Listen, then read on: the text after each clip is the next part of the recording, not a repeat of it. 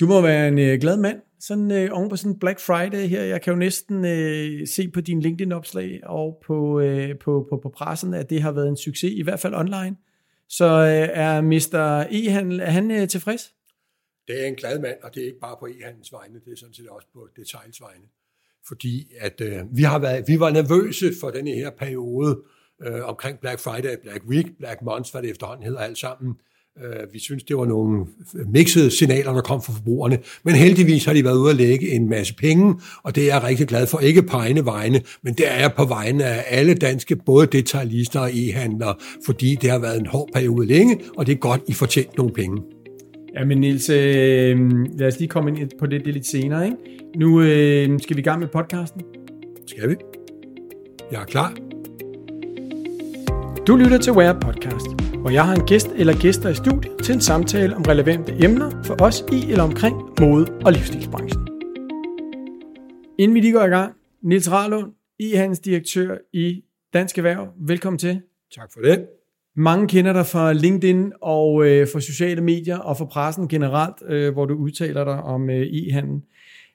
Vi skal også lige lidt bag dig, Niels. Altså, hvordan, hvordan startede din interesse for e-handel? Hvad var det, der fik dig til at sige, det her, det er det, det, det, det, det jeg skal interessere mig for? Åh, det er jo en lang rejse, og vi har ikke så meget tid, Nikolaj, men øh, den eneste bagage, jeg har med uddannelsesmæssigt, det er en folkeskolelæreruddannelse i 1981. Så var jeg lærer i tre år, og så mødte jeg en, en kompagnon, en som blev min kompagnon i 31 år. Vi startede, eller han havde startet en lille virksomhed, noget parallelimport af gramofonplader øh, i Holbæk, øh, og den joinede jeg. Jeg sagde min tjenestemandsstilling op øh, i skolen, og så, så hoppede jeg ud på dybt vand der. Og øh, jamen, det blev en lang rejse. Jeg har 40 års jubilæum næste år, kan man sige, i erhvervslivet. Øh, og når man er iværksætter, som det ikke hed dengang, vi var bare nogle friske unge mennesker, der kæmpede for at overleve, jamen så kan, øh, kan rejsen jo tage mange forskellige drejninger. Vores, den bragte os øh, til, at vi øh, først fik skabt en stor øh, softwarevirksomhed. Senere gik vi faktisk tilbage til musikken, fordi vi købte Danmarks største grossistforretning inden for musik og og øh, DVD'er og games, og den måde kom jeg sådan tættere ind på. Der var også en netbutik øh, med, øh, der hed DVDU, en af de første herhjemme. Senere overtog vi en, der hed Guka og flere andre. Så det er sådan, øh, det, det er noget flydende noget, men jeg har altid, jeg er købmand, det kan man også godt høre på min talestrøm, så øh, det, det er jo den måde. Jeg har ligget og skruet racks sammen i bilka-forretninger i weekender, og jeg har prøvet tingene på min hårde måde, og i øvrigt også ejet en enkelt øh, herrebutik, fordi vi købte en ejendom i Holbæk med Jørgens Herremagasin, men den fik vi hurtigt afviklet. Og kæft, hvor du snakker, Niels. Det er korrekt. det er derfor, jeg inviteret dig. Men har du nogensinde handlet i en fysisk butik? Du var inde på, at det havde din egen butik. Når, når nu du handler i en uh, fysisk butik, er der så en oplevelse, du kan huske, du sagde, de gjorde det fandme godt. Det var, der var nogen, der gjorde noget ud over det sædvanlige i den her butik. Ja, men det er der da en gang imellem, men det er jo tit mødet med en ekspedient, øh, som man synes øh, udviser en entusiasme på en måde, som man som kunde føler sig godt tilpas ved. For der kan jo også være andre ekspedienter, der gør det på en, altså man kan føle sig aldeles utilpas, fordi man føler sig jagtet som kunde. Men der er nogle gange nogle, jeg møder, specielt nogle unge mennesker, det kan også være oppe i, op i årene, hvor jeg må sige, at jeg roser dem, når vi har været igennem seancen, fordi øh, man kan føle sig godt til, tilpas. Men jeg vil, jeg vil sige, og det vil jeg da godt være ærlig at sige her, jeg synes nogle gange, at det, at det bliver talt lidt op, den der helt fantastiske øh, service og stemning, man skulle møde inde i den danske detaljverden. Jeg synes, der er lidt tilbage at ønske, og det er jo også en af grundene til, at, at e-handlen er på vej frem stadigvæk. Nils, øh, den grønne omstilling, ja. den øh, spørger jeg altid lidt ind til, når jeg har folk i mit øh, studie her. Hvordan, hvordan ser du, sådan, hvis du kan svare sådan nogenlunde kort på det, Hvordan oplever du øh, forbrugernes holdning til det? Hvordan er din egen holdning til den grønne omstilling? Øh, sådan, agerer du efter det? Prøver du at gøre noget ved det? Eller hvordan, hvordan ser du det? Ja, altså jeg er jo en ældre herre på 68 år, og jeg har jo ikke, jeg har jo ikke været first mover på det her. Men altså sådan helt privat skal jeg da sige, jeg står der og sorterer mit affald på alle mulige måder. Jeg har lige øh, fået fat i en øh, hybridbil, ikke en ren el, for jeg kører så meget i specielt lange ture til Jylland, så det har jeg altså ikke rigtig temperament til endnu. Men på det private prøver jeg det. Jeg tænker over det. Øh, jeg er ikke heldig på nogen måde, men jeg er fuldstændig klar over, at jeg har fire børn og otte børnebørn, øh, så selvfølgelig skal vi gøre noget godt for kloden. Det er helt, helt evident, og det gør jeg også selv, hvis jeg kan komme til det. Sådan, Niels. Skal vi øh, komme i gang med den her podcast? Lad os gøre det.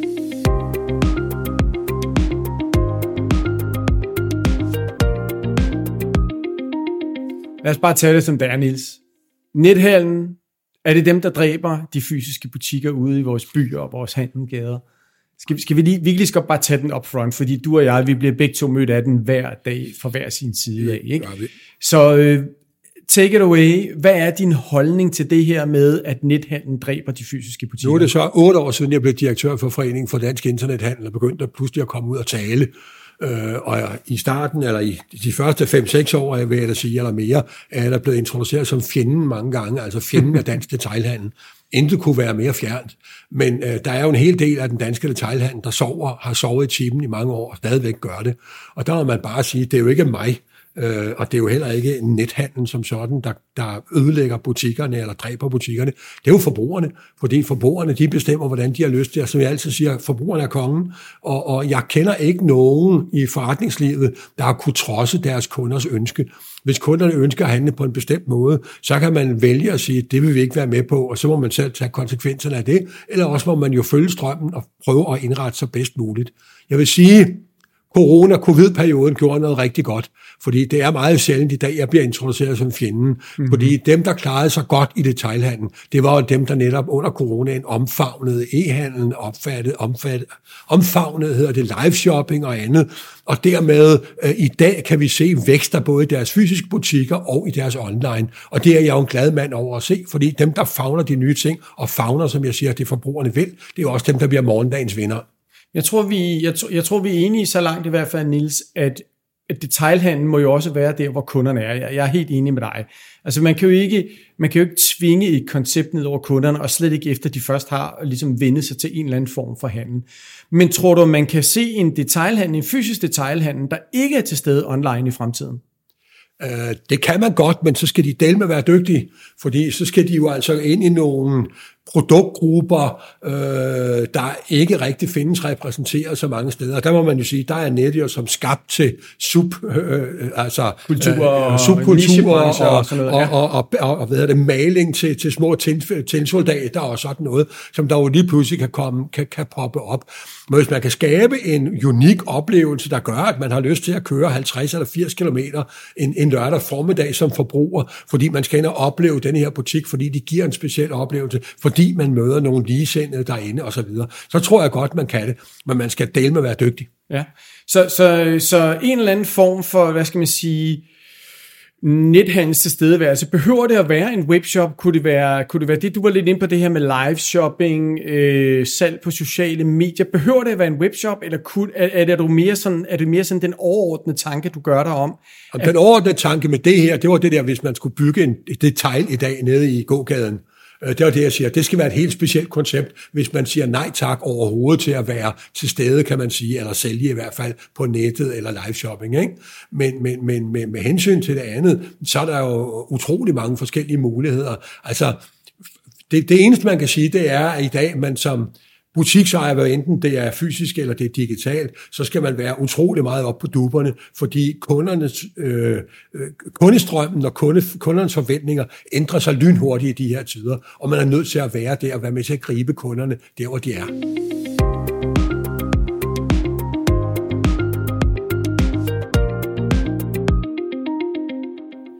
Hvis vi lige holder fast i det her med, hvor kunderne er, så kan man så sige, vi kan jo nok godt blive enige om, at nettet er jo kommet for at blive. Øh, det har, øh, hvis man skal tage den lille detailhandlers, øh, hvad skal man sige, standpunkt lige her nu, så har det jo en af de aller, aller største udfordringer, er jo, at det er blevet enormt prisgennemsigtigt, stort set i hele Europa. Ikke? Og det vil sige, at i gamle dage... Det er dage, så også blevet nethandlerens udfordring. Det, det er med på. Ja, ja, men jeg siger bare, at man kan sige, gamle dage, hvor, man, øh, hvor nabobyen havde et tilbud, det vidste ja. man ikke i den by, man boede i, fordi man fik ikke lokalavisen. Mm. Der var ikke noget, der hed nettet. Så man kan sige, at den her transparens, der er på priser, ligger jo et enormt pres ned over, kan man sige, alle former for handel. Hvordan, synes du, det er sundt, eller, eller hvad, hvad tænker du også selv om det? Altså, er der, er der en udfordring i det her, Nils, at vi at det er drevet så meget af rabatter? Det er nok også det, jeg vil ind på, og, og er det sundt med den her prisgennemsigtighed? Nej, og det der er jo også mange, der begynder at gå den anden vej på. Men det er jo typisk, at vi begynder at operere med det begreb, der hedder Direct-to-Consumer, DTC, hvor det er altså producenterne, der begynder, det er brandsene, der begynder at tage, at tage ejerskab over deres egne brands og går direkte til forbrugerne, øh, uden om de forskellige kanaler, de tidligere har benyttet sig af. Og det er jo, fordi man, der er to ting, man gerne vil, vil gøre eller undgå. Man vil gerne bevare ens brand, øh, brandværdi, og man vil gerne undgå, at man ligger og bliver prispresset ude i markedet hele tiden. Men jeg er nødt til at sige, at jeg kan godt komme til at lyde en smule hyggelig, når jeg udtaler mig om det her, fordi ja, nettet har jo virkelig også haft sin succes, fordi vi har haft prisgennemsigtigheden. Dermed ikke være sagt, at forbrugerne altid køber det billige, for der er heldigvis også en nogen loyalitet på nettet, øh, hvis man gør det godt som netbutik. Men det er klart, at i øjeblikket er jeg lidt ude, og det er jeg specielt mod nogle forskellige rabat-apps, de hedder Rabata og Molly og hvad de ellers hedder, øh, og andre, der gerne vil have, undskyld mig, udtrykket snablen nede i butikkernes kasser øh, ved at, at øh, give tilbyder specielle rabatter og finde rabatkoder og tilbyder. Og der er jeg lidt mod den her transparens, fordi det bliver for mig lidt, lidt stærkt, når man kan som butik, netbutik udlevere en, en, en, en personlig kode til en kunde, og så øh, fem minutter efter ligger den frit tilgængelig ude på nettet, mm. og sådan noget. Der, der bliver der lidt for meget tilgængelighed for min, for min øh, personlige smag. Øh, jeg vil sige det her med pris. Vi havde den store glæde for en 4-5 år siden, begyndte prisen at spille mindre og mindre rolle på nettet. Det var andre parametre, der talte for kunderne. Det var bekvemmelighed og at man kunne få flere varer og sådan noget. Vi må så sige, og det ligger jo også i sagens natur, at når forbrugerne har færre penge, som de har i dag, jamen så kan vi bare se, at pris igen begynder at komme op som en vigtig parameter. Og der må jeg så bare sige, over for den fysiske detailhandel, den rene detailhandel, der har nettet jo en fordel, fordi man har den her prisgennemsigtighed som kunde. Man kan lynhurtigt se, om man skal have, hvis man skal bruge en ny Nespresso-kaffemaskine, om den er på tilbud til 300 kroner, præcis den samme model, som du skal give yderligere for os den anden, og den er leveret hos dig, eller på en tankstation, eller noget andet i morgen. Og men, men, what's, men, not, what's not to like? Men, men så er nettet jo også indirekte med til at presse, kan man sige, detailhandleren, ikke? Fordi at der vil altid være en konkurrent et sted derude, der er villig til at sætte den sidste maskine ned, ikke? Jo, men nu og er så, det meste detail og net er jo også det samme. Jamen det er jeg med på, Niels. Det, det, det, det, det, det er slet ikke det. Jeg, det er bare præmissen i, at det er blevet så prisgennemsigtigt, er jo med til at presse markedet. Altså, det, jeg det, har det, altid det. været mod prispres. Altså, jeg har altid sagt i min egen virksomhed, at selvom vi har en virksomhed, der ligner de 10 andre, 10 andre konkurrenter, så det mindste, vi kan gøre, det er der at lade være at være så dogne, så vi ikke bygger den specielle historie op omkring vores egen virksomhed, fordi ellers så bliver alting jo bare et spørgsmål om pris, pris, pris. Og er der noget, der er uinteressant at befætte sig med, så er det jo bare pris, pris, pris. Så derfor er man nødt til at byde på noget andet, som nethandler, som omnichannel, som, som rent fysisk butik. Det, det, det, det. Man kan ikke være doven. Man kan ikke bare sove og tro, at det hele det går af sig selv. Der er ikke noget, der går af sig selv i dag. Jamen, det er jeg med på, men, og jeg er helt med på, at man kan jo ikke bygge et brand op på, at du altid er billigere, eller det er der jo nogen, der gør, ikke? Altså, men, men man kan sige, på den lange bane er jeg nok enig med dig i, at der skal noget mere på, for os, at forbrugeren ligesom er lojal. Øhm, så, så, så det er klart, det er der. Men, men kan, kunne man, kan man forestille sig, at, at nettet bliver regulerer sig selv lidt mere, altså øh, ikke, ikke, ikke sådan lovmæssigt, men kunne man forestille sig, at webbutikkerne også bliver klogere og ligesom siger, hey, behøver vi køre rabat hele tiden? Eller tror du, det er kommet for at blive? Altså er det præmissen for nettet? Nej, øh, og det hører jeg specielt i øjeblikket, fordi det skal jo ikke være nogen hemmelighed, at e-handel og detailhandel, det er jo ikke et e-handelsfænomen det her, er jo lidt mere udfordret her på den anden side af coronaen. Og det er jo på alt det uro, vi har i verden, og stigende forbrugerpriser, renter og alt det der. Og lige for øjeblik er der måske også for mange varer i ja, markedet, ikke? Så, så, og der er også for mange varer i markedet, ja. så derfor er vi jo under pres ja. øh, lige, lige i øjeblikket. Men, og så var det de spørgsmål. Nå, nej, men det er jo mere det her med, om man tror, at markedet måske på sigt bliver ja, okay. mindre ja, det, sådan, sige, det er, tilbud, tilbud, der bliver, tilbud. Der bliver, altså. der bliver større og større øh, opmærksomhed på, at der skal tjenes penge. Ja. Det er ikke nok bare skål varer over disken, fordi også jeg plejer at sige, de her tider, som er udfordrede tider, både for den ene og den anden del i øjeblikket, er jo, at bankerne har været sådan relativt large de sidste år øh, på, på, på bagkant af covid. Men, øh, men øh, jeg har en fornemmelse af, at kniven er ved at blive væsset i banklokalerne, ja. og jeg vil være de butikker, der ikke har leveret en ordentlig omsætning, og helt specielt en god bundlinje her over Black Week, Black Friday, Black Month og julehandlen. De får nogle udfordringer, når de sidder til møder nede i banken og skal have fornyet kaskrediten øh, for det næste år. Jeg tror faktisk, vi desværre går ind i lidt af et udskyndningsløb i 24. Der bliver, der bliver skyllet flere ud, end der har blevet før. Vi har lige holdt vores e-handelskonference, og den havde jeg kaldt e-handel i en brydningstid. Når jeg siger, at jeg havde kaldt, så var det fordi mine medarbejdere ville have, at den skulle blive stoppet. De mente, det var negativt. Men sådan jeg også siger, brydningstid er ikke negativt, fordi brydningstid er hårdt for nogen, men det er, øh, det er gefundenes fristen for mange andre. Og mange af de store i øjeblikket ude i markedet, de ligger og kigger på og venter på, at nogle af de mindre, de får åndenød her i starten af det nye år, og så hapser de til. Så vi kommer til at se, som jeg siger, både en professionalisering, men også en konsolidering i hele det her marked i løbet af 24.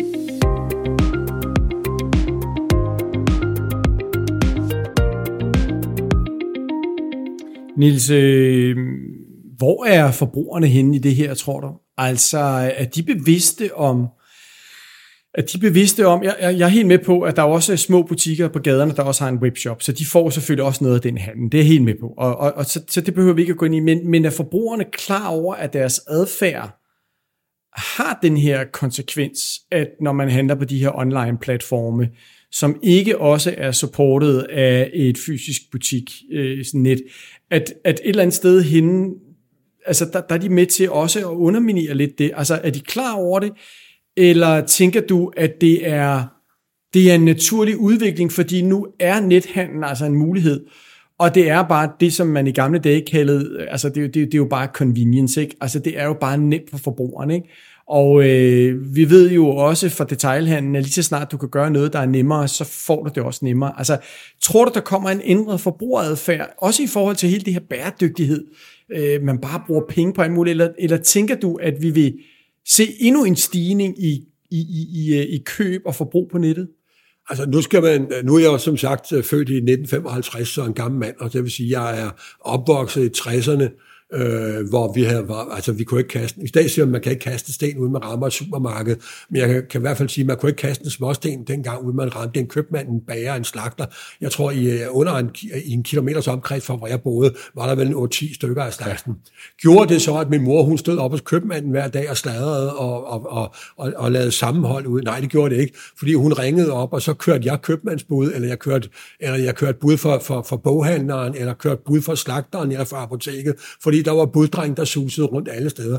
Så det var ikke bare sådan, at de her butikker, de var en magnet for det, og at, at livet så blev pumpet ud af samfundet osv. Generelt har jeg det sådan lidt, jeg tror, man skal passe på med ikke at overvurdere det, der sker i øjeblikket, og tro, at byerne de bliver fuldstændig øh, renset for butikker osv. Der sker en justering af de butikker, vi ser. Der sker en, en, en kvadratmeter justering, men vi ser jo en af de ting, der er mest tydelige øh, under coronaen og herefter, er, at, klikken click collect som begreb er steget fra noget, der ligner 2, 3, 4 procent før i tiden, når jeg talte om det her, til i dag for mange butikker over 50 procent. Lad mig tage en kæde som Matas. Øh, de får pumpet kunderne i deres butikker, hvor de kan lave opsalg på dem på Click and Collect. Det gælder selvfølgelig også de store øh, hvad hedder det, elektronikgiganter osv. osv. Men det er virkelig noget, hvor man kommer. Og så er der andre måder, vi i dag, vi i dag mødes på. Øh, altså, nu har jeg, som jeg siger, otte børnebørn, og fem af dem spiller fodbold, så mine weekender, de går på mange fodboldbaner rundt omkring. I, i, og der møder man jo hinanden og står og taler. Vi har som mennesker et iboende behov for at socialisere og socialisere med vores børn, men nej, det kommer nok ikke til at ske helt på samme måde, som det gjorde tidligere. Men der har byerne jo også en, en, en, en stor, øh, hvad hedder det, øh, øh aktie. Imp, ja, aktie i det selv, fordi bare at se på sådan noget, som jeg plejer at sige, at der er mange gågader, der er halvanden kilometer for lange, øh, alt for mange tattoo sæsoner, neglesæsoner og, og, og, altså, og så videre, som vi ikke gider med at gøre. Man gider ikke ofre noget på en ordentlig juleudsmykning og så videre. Og hvis ikke der er noget at, at tiltrække med, hvorfor skulle jeg så tage mine børn eller børnebørn med ned i bymidten lørdag formiddag? Hvis ikke man vil gøre sig umage for min skyld. Så det er jo ikke forbrugernes skyld, det her.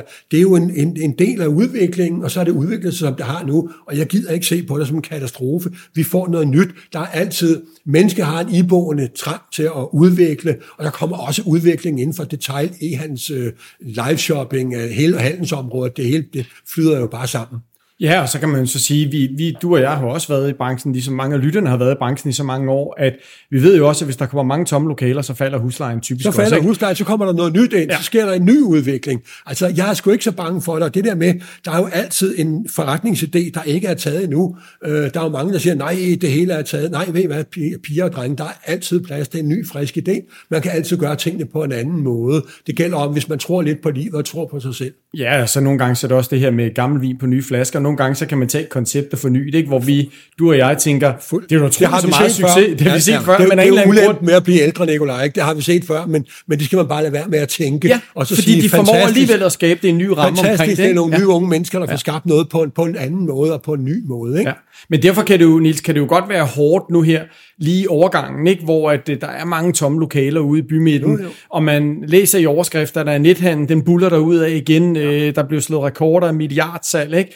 Øh, så altså, du, du kan vel godt sætte dig ind i den der Jamen frustration, jeg, der er. jeg, jamen, jeg kan sætte mig så meget ind i det, og det har jeg gjort i alle årene. Jeg er bare snart træt af at stå og tørre tårerne, fordi vi har som nation de politikere, vi fortjener, dem vi stemmer på, og vi har de butikker, vi fortjener. Og jeg skulle ud og tale til noget i januar, en eller anden, øh, hvad hedder det, nytårskur, øh, hvor de er blevet meget ked af det i Dragø og nogle andre, fordi deres Irma er lukket, øh, og det er en total katastrofe. Øh, nej, fordi at, øh, hvordan handlede jeg selv, når jeg handler? Jamen, jeg handler over i min store øh, netto og i Sorgenfri, og hvis der så er nogle specialprodukter, i mangel, så kunne jeg finde på at dreje ind øh, i, i og mange gange behøvede jeg ikke engang indkøbskur, fordi det var måske tre ting, jeg skulle have. Og sådan er det, og hvis ikke vi vil handle mere i de butikker, så består de ikke mere, og så er vi selv skyld i det.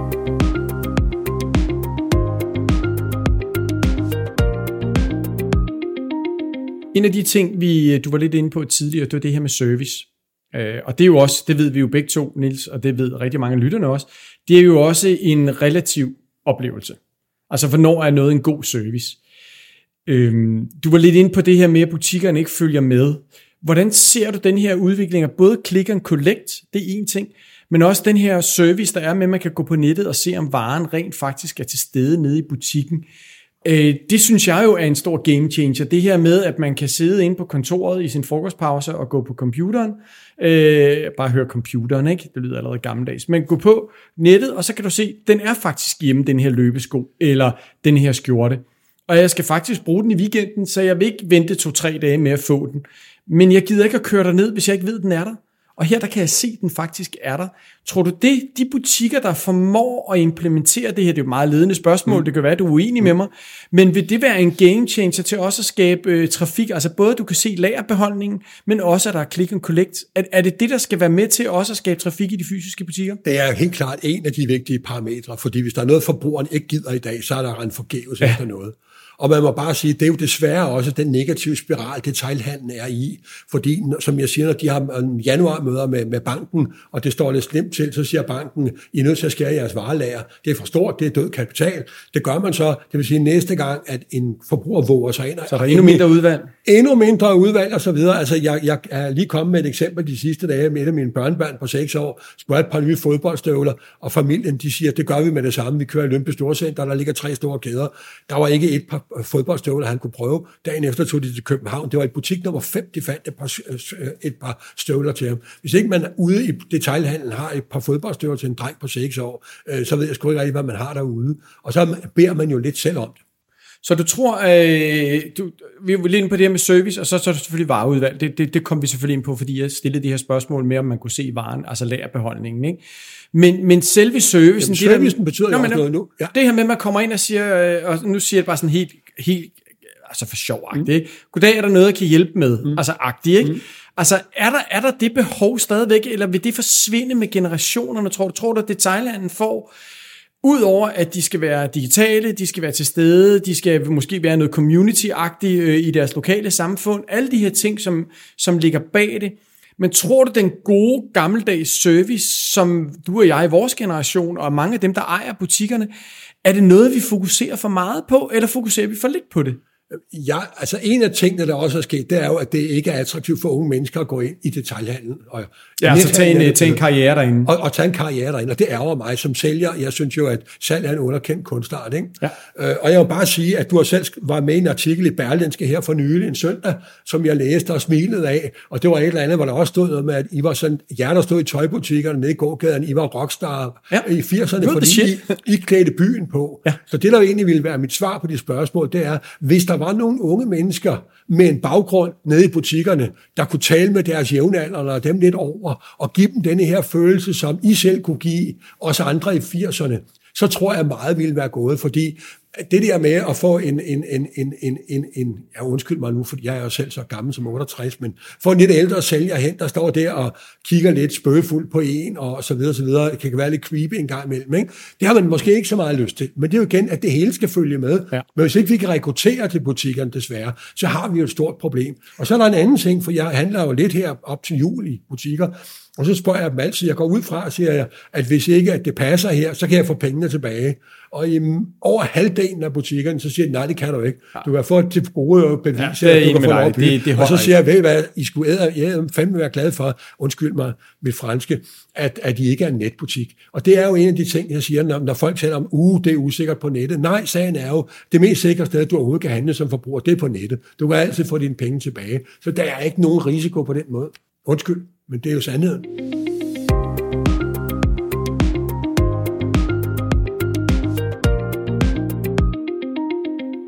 Det her med service, vi lige snakkede om, og unge mennesker, der går ind i branchen og så videre, det er jeg helt med på. Men tror du, denne her, øh, hvad skal man sige, den her fagviden, Altså der kan være nogle brancher, altså optikerne er jo rigtig gode til det, hvor man kommer ind, og så føler man, jeg kan simpelthen ikke købe briller et andet sted. Men når du kender din styrke, så burde du jo i princippet kunne købe briller hvor som helst. Ikke? Men de er gode til ligesom at tage fat i det her med, at du skal ind til en specialist. Ikke? Øh, men det, det er der jo andre brancher, der er udfordret af. Altså vi ser jo også det her med brancheglidninger. Du ser også på, på også, og det er også det, jeg kommer ind på det, med, hvorfor jeg spørger dig.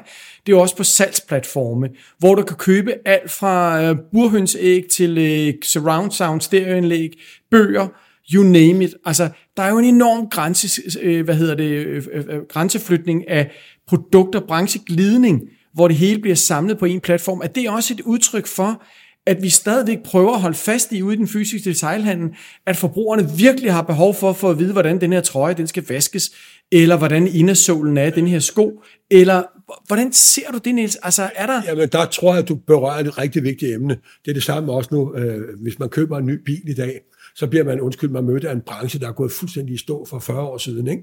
øh, hvor bilsælgerne tror, at de skal sælge mig en bil, som de gjorde engang. Når jeg kommer ind og skal købe en ny bil, så har jeg prøvekørt den på nettet 20 gange allerede. Jeg ved sådan set alt om den, så jeg skal ikke møde de der sædvanlige dumme spørgsmål, fordi det er jo en helt anden viden, jeg har. Og det gælder forbrugerne i dag. De søger næsten alle sammen viden på nettet, inden de går ind i butikkerne.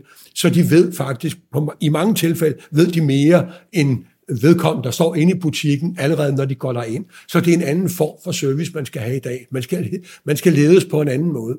Så, så øh, hvis jeg så skal spørge dig sådan som, som e-, ekspert på nethandel, fordi det er også derfor, jeg har dig inde, og også for lige at prøve at få, sådan lidt, øh, få den her pingpong imellem os. Jeg ved ikke, hvor meget det lykkes, men, men, men, men tror du, den fysiske butik på service, på udvalg, på alle mulige andre parametre kan noget, som man rent faktisk ikke vil kunne få på nettet? Jeg tror, at den fysiske butik vil overleve i tæt sammenhæng med den digitale, den digitale handel. Ja. Det, det lader sig ikke gøre uden. Ja. Og, og det skal være gnidningsløst igen. Og, og hvis ikke man har varen nede i butikken, så sender vi den til dig omkostningsfrit, så har du den i morgen, og så videre, og så videre.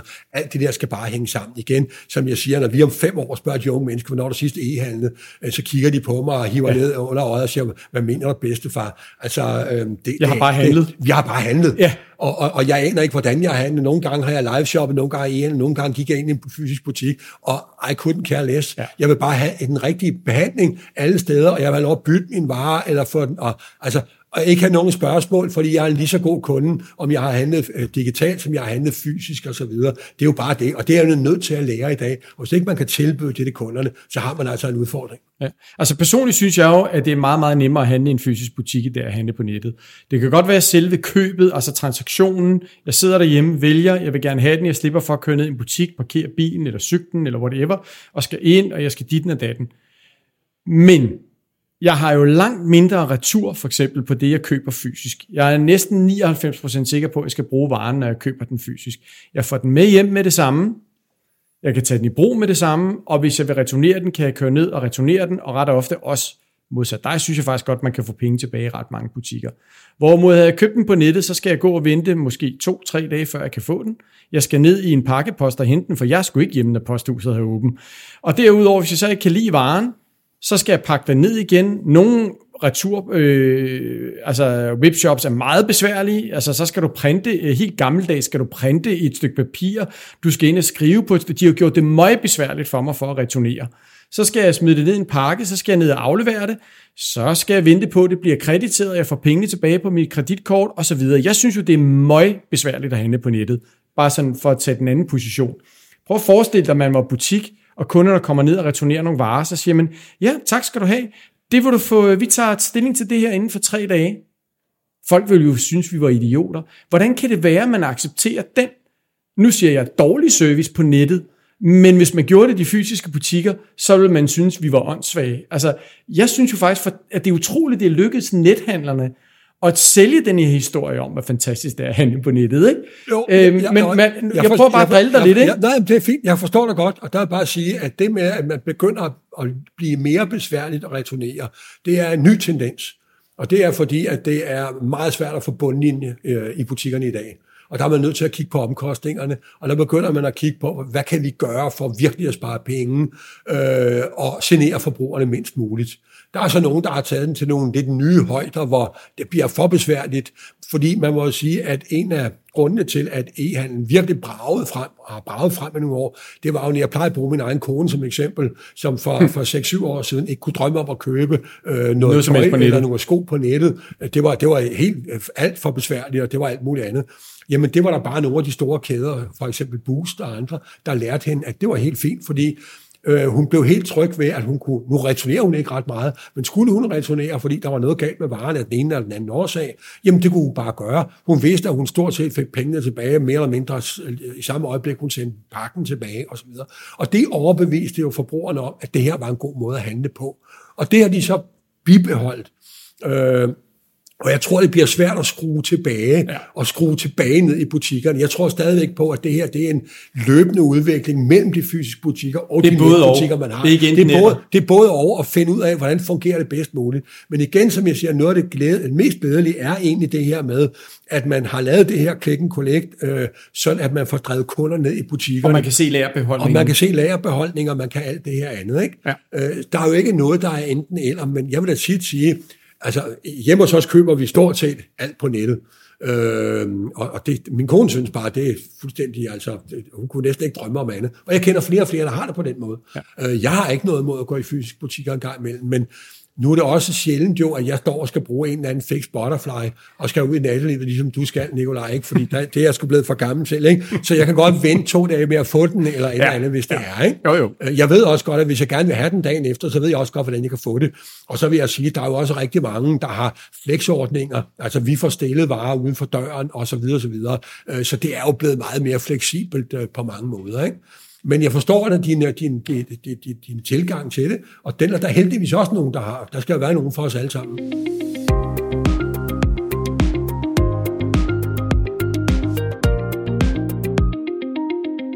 Niels, vi så øh, for 10 år siden, eller allerede for 10 år siden, der begyndte nethandlen bare at vækste og vækste og vækste og vækste og vækste.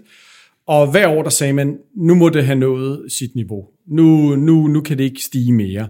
Der, vi hørte historier om, at øh, der er ingen, der vil købe en seng på nettet. Nu køber man sengen på nettet. Der er ingen, der vil købe en bil på nettet. De nye bilfirmaer har et showroom eller to showroom i Danmark, og så, så sidder man ellers og, og køber den på nettet. Og man kan også bestille den på nettet, og det hele kører der.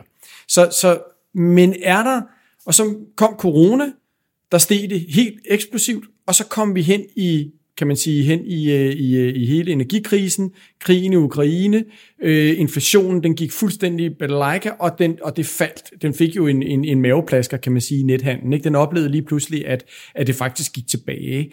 Øh, er der, tror du, at der er en øvre grænse for, hvor meget vi kan handle på nettet? Eller tror du, at nettet kunne blive sådan der, hvor vi står til køber alt, og den fysiske butik bare er et afhentningssted og et servicested. Altså hvis man er sådan lidt, lidt helt dystopisk øh, med mine øjne. Så, så dystopisk er jeg ikke. Nej. Men, men øh, jeg vil sige, at det er rigtigt, at nethandlen er ikke løbet så meget frem de sidste år, som den gjorde, specielt under coronaen. Altså de fleste øh, direktører, jeg kender fra e-handels virksomheder, øh, de har simpelthen kortet 2021, 2020 og 2021 ud af sagaen, øh, fordi der steg det simpelthen for meget. Og så kigger de i dag på en, en, en stigende kurve, og nogle af dem siger, jamen det går fint, fordi hvis vi sammenligner 19 med 22, så har vi stadigvæk haft en 19 procents fremgang over, over perioden. Når du stiller mig det her spørgsmål, vil det blive ved med at vokse? Der må jeg bare sige, jeg plejer altid at kigge på mig selv, min nærmeste familie og så videre, mine, mine venner, øh, og se, hvordan reagerer de, hvad gør de? Ja, de køber mere og mere på nettet. Og, og, og, og jeg er ked af at sige det til mange, der, der, der har den modsatte opfattelse, men, men nethandel og digital handel i det hele taget kommer til at stige fortsat. Det er nemt, det er enkelt, det er gennemskueligt, det er pris øh, gennemskueligt osv. Jeg, jeg har meget svært ved at se, hvad det er, der gør, at, at det ikke kommer til at stige. Og igen, som du siger, øh, alt kan bestilles. Altså coronaen lærte os, at alt kan købes på nettet, alt kan transporteres. Jeg var i Holstebro for 14 dage siden hos Jespers Planteskole. Øh, jamen, altså, jeg plejer spøgefuldt at have sagt, at man kan Altså en 65-tommer øh, fladskærms-tv kan man få leveret, eller man kan få leveret en, et blommetræ. Og jeg fik da syn for sagen over ved Jespers øh, planteskole, fordi øh, jeg fik fotograferet Jesper selv ved siden af fem meter høje øh, frugttræer, der bliver leveret. som skulle leveres rundt i Danmark. Som var Han har online. nu 16 egne biler, og da jeg var tilbage i København dagen efter, at jeg kørte ned på Strandvejen, så så jeg tilfældigvis Jespers planteskole for Holstebro, kom kørende op ned fra en af Sundvejen, det dyreste område i Danmark. Så øh, der bliver købt alle steder øh, af rig og fattige og så videre og så videre, og det kommer bare til at stige, fordi det er nemt, øh, og det er behageligt at gøre. Så øh, de fysiske butikker, det er en tudekiks, og, øh, jamen, og så spænde hjelmen jamen, jeg vil sige, ind i den kampen. der tudekiks, den tror jeg sgu, vi har taget for længe siden. Ja, nu, nu er der altså noget med at få taget nogle vitaminer, og også det godt til hjernen og til den kreative sans, og så ser jeg komme derud af at få det her til at spille ordentligt sammen i fremtiden. Fordi det er det ene, der også gør det sjovt at fortsat være i handel, det er jo, hvis tingene udvikler sig. Så igen, tag nu sammen. Den største bremseklods, den sidder mellem ørerne på folk.